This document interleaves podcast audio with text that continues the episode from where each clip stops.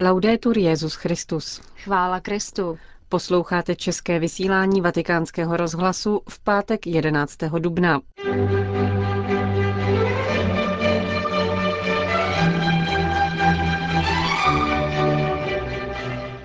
Milí posluchači, v dnešním pořadu vám přineseme přehled aktualit ze Světové církve a pravidelnou páteční promluvu otce kardinála Tomáše Špidlíka, tentokrát nazvanou Vatikán.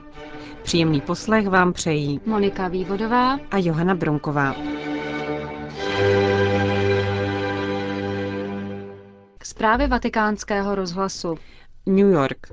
Papež přijede do sídla Organizace spojených národů v New Yorku jako poutník pokoje, který chce rozvíjet dialog lidí různých kultur a náboženských vyznání. To řekl arcibiskup Celestino Miliore, stálý pozorovatel svatého stolce při této mezinárodní instituci. Včera při setkání s novináři v sídle OSN připomněl, že mezi priority pontifikátu současného papeže patří zajištění náboženské svobody pro každého. Jak uvedl šéf vatikánské mise při OSN, základní podmínkou dialogu je společná vize osoby, úcta k svatosti lidského života a z toho vyplývající pojetí lidských práv, demokracie, svobody a soužití národů. Zdůraznil, že Benedikt XVI. přijíždí do OSN na 60. výročí schválení Všeobecné deklarace lidských práv, která obsahuje zásady, o nichž se nevyjednává.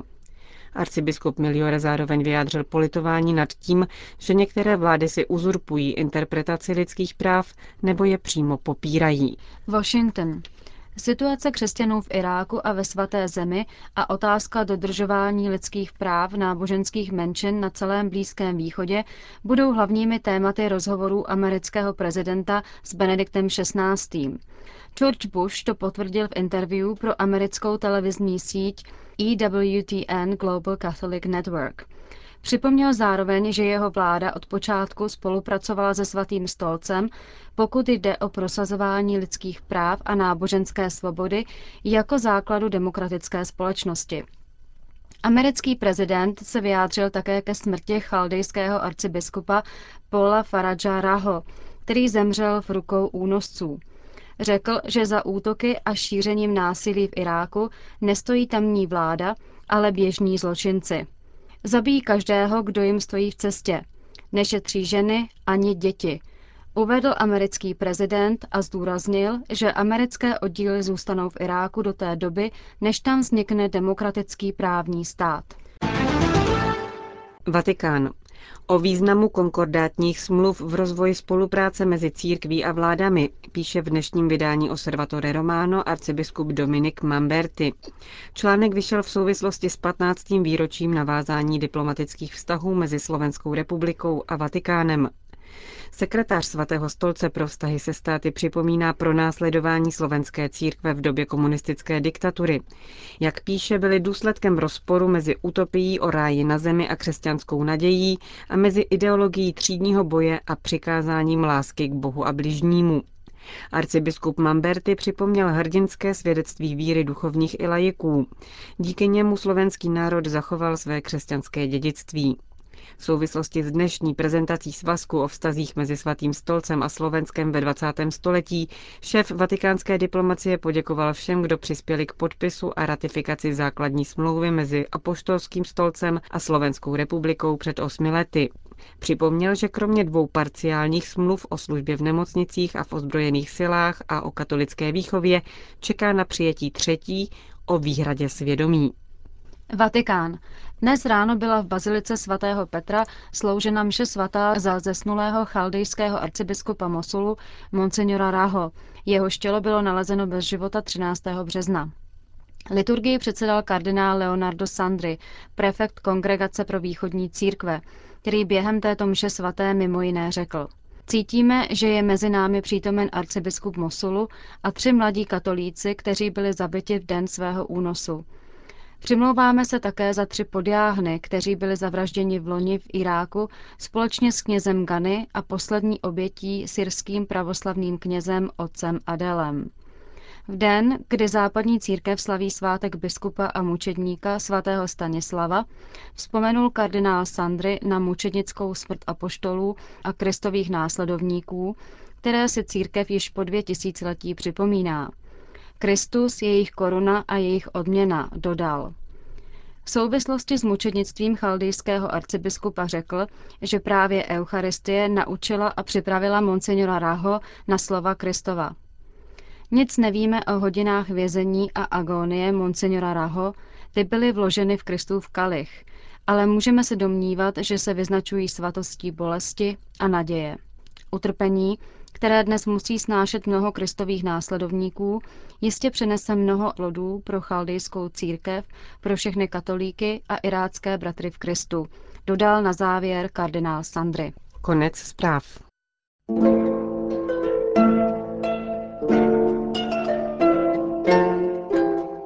Vatikán. Páteční promluva otce kardinála Tomáše Špidlíka.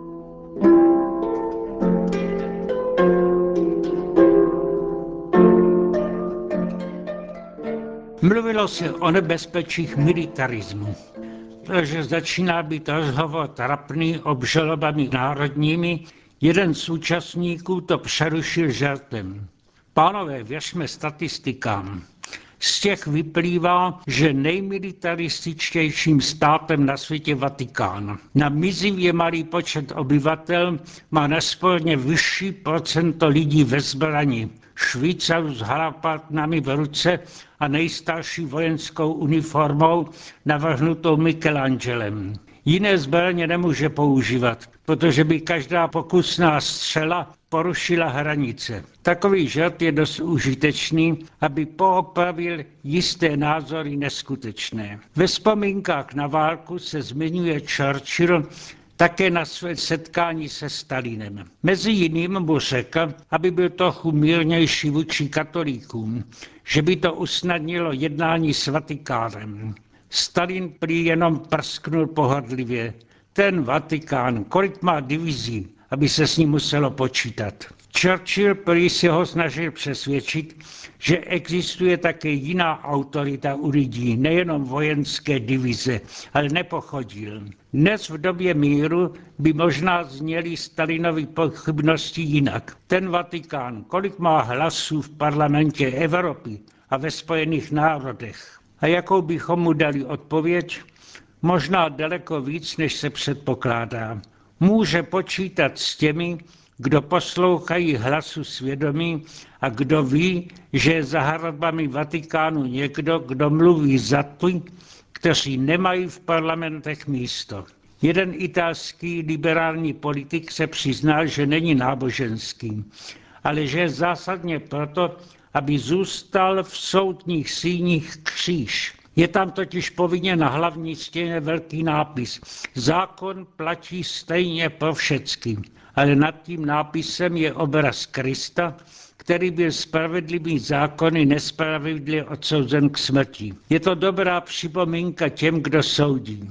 Ostatně týž zážitek měl už v dávné době Platón napsal knihu Politeia politika o vzorném zákonodárství ve vzorné obci, řecky polis. Na to pak zažil, že byl v kulturních Atenách spravedlivými zákony odsouzen k smrti spravedlivý Sokrates. Je takových případů mnoho, víc než si myslíme. Či je to vina? Politici se obvinují navzájem. Existuje ovšem v politice také zloba, ale přiznejme si, že tu jde o něco víc. Musíme si přiznat, že se všecko nevyřeší zákony a institucemi, ani dobrými. K jadu lidské osobnosti neproniknou. Malá ukázka. Jednou jsem pozoroval v Kalifornii člověka, který obsluhoval benzínovou pumpu.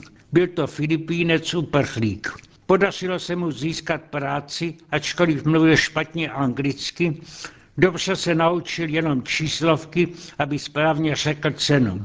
Ale jiný rozhovor s ním nebyl.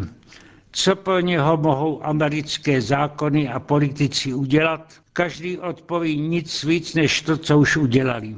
A vyslanec filipínský má ještě menší možnosti a, a jiného to nemůže zajímat. A co by pro něho mohl udělat Vatikán? Politicky a ekonomicky ještě méně než ostatní. ale považuje za svou povinnost na různých místech a při různých příležitostech připomínat vládám státu a jiným veřejným činitelům, aby neposlouchali jenom hlasy svých voličů, ale také hlas svědomí k pravému dobru lidských osob. Politikové světa se obyčejně diví, jak je to možné, že se tolik mladých lidí zhromáždí tam, kam přijde papež. Ale nedivme se tomu.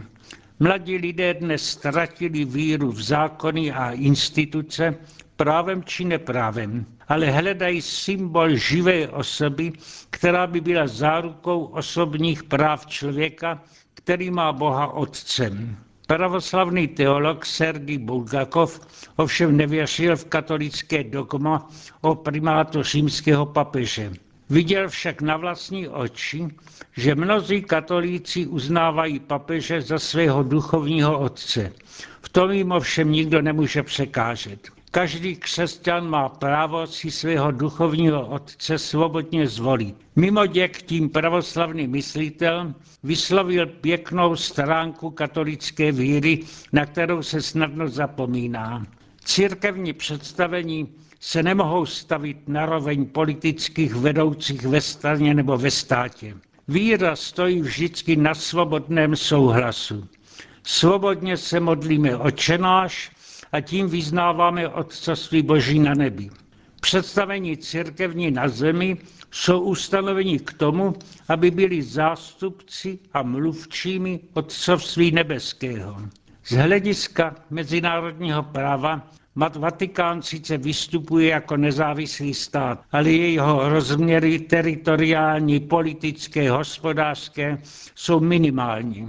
Slouží jenom jako prostředek k zaručení svobody papežova slovu a styku s věřícími, kteří autoritu papeže ve věcech víry uznávají. Když Vatikán uzavírá konkordáty a smlouvy s jednotlivými státy, neděje se to proto, aby hájil práva Vatikánu, ale aby se zaručila katolíkům v jednotlivých zemích jejich práva osobní, svobodně praktikovat vlastní katolické vyznání. To je konkrétní aplikace veškerých práv lidských. Zvláštní smlouvu má Vatikán s Itálií. Je to pochopitelné. Je uprostřed italského území a konkrétní vztahy jsou každodenní. V Římě jsou papežské univerzity, generální domy řeholních společností, národní koleje seminaristů z celého světa a jiné mezinárodní katolické organizace. Konkrétní, přesně ohraničené smlouvy jsou tedy nutné k tomu, aby se předešel nedorozumění a finančním přehmatům.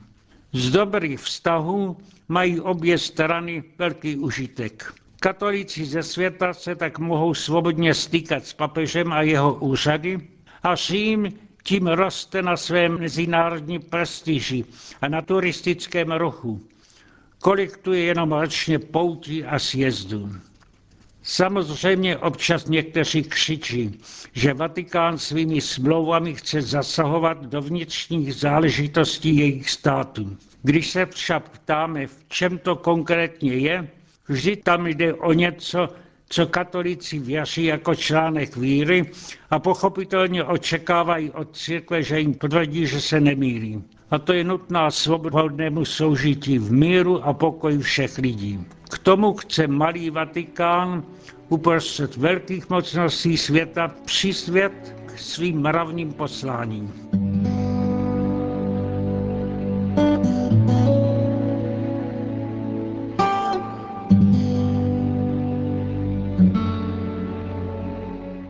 Slyšeli jste promluvu otce kardinála Tomáše Špidlíka.